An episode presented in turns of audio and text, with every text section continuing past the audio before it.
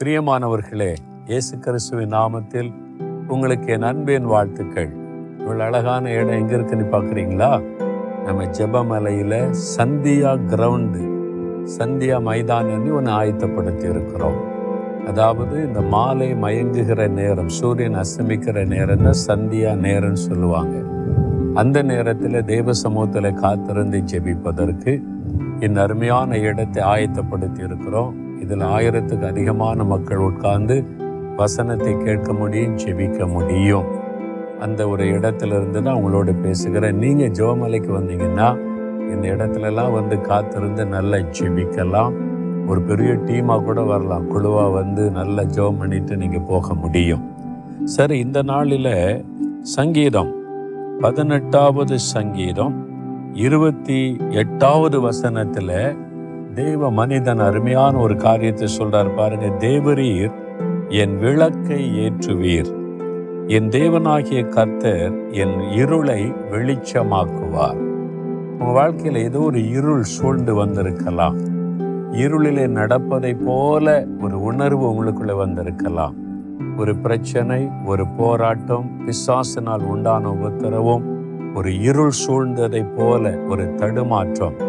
எப்படி போறது இது எப்படி கடக்கிறது இந்த பிரச்சனை நம்மளை தாண்ட முடியுமா? திடீர்னு இந்த மாதிரி ஒரு இருளான சூழ்நிலை வந்துட்டு அப்படி கலங்குறீங்களா? கத்தர் உங்களுக்கு விளக்கை ஏற்றி அந்த இருளை வெளிச்சமாய் மாற்றுவார். என்றால் நம்முடைய தேவன் ஒளியாக இருக்கிறார். பிசாசு தான் இருளை கொண்டு வருகிறவன் நம்ம வாழ்க்கையில இருள் வந்தாலே ஒரு பயம் வரும்ல? பயம் வந்திருக்கு அவங்களுக்கு உள்ளத்துல ஏதோ ஒரு காரியத்துக்கு பயம் இருக்குதா? அப்போ ஒரு இருளின் சக்தி ஒரு இருள் உங்களை சூழ்ந்து வந்திருக்குன்னு அர்த்தம்? கத்தருடைய வெளிச்சம் வந்துட்டுன்னு வைங்களேன் பயம் போயிடும் இருட்டான இடத்துல டக்குன்னு வெளிச்சம் வந்துட்டுன்னு வைங்களேன் பயம் போயிடும் அப்படியே ஒரு தைரியம் வரும்ல? ஆண்டவர் நமக்கு வெளிச்சம். அவர் அவரும் நீங்கள் நடந்துக்கிட்டே இருந்தீங்கன்னு வைங்களேன் வெளிச்சத்தில் நடக்கிறவங்களா இருப்பீங்க. அவர் உங்களை கைப்பிடிச்சு நடத்தும் போது வெளிச்சத்தில் அழகாய் நடத்துவார். அற்புதமான தேவன் அவர். நீங்க கூட சொல்லலாம் கத்தரின் இருளை வெளிச்சமாக்குவார். தேவரீர் என் விளக்கை ஏற்றுவீர் அதனால பிசாசே இந்த இருளெல்லாம் கண்டு நான் பயப்பட மாட்டேன். உன் இருளெல்லாம் என்னை பாதிக்காது. இதை என் ஆண்டவர் வெளிச்சமா இருக்கும்போது நீ என்ன என்ன பண்ண முடியும்? தைரியமா இருங்க. தைரியமா அப்படி சொல்லுங்க. ஆண்டவரை எனக்கு நீங்க வெளிச்சமா இருக்கிறீங்க. என் விளக்கை நீர் ஏற்றுவீர். பார்த்தீங்களா நம்ம வந்து இருட்டான டைம் வந்த உடனே வெளிச்சம் லைட் போடுறோம்ல எல்லா வீடுகளையும். நான் கிராமத்துலேருந்து வளர்ந்தவன்.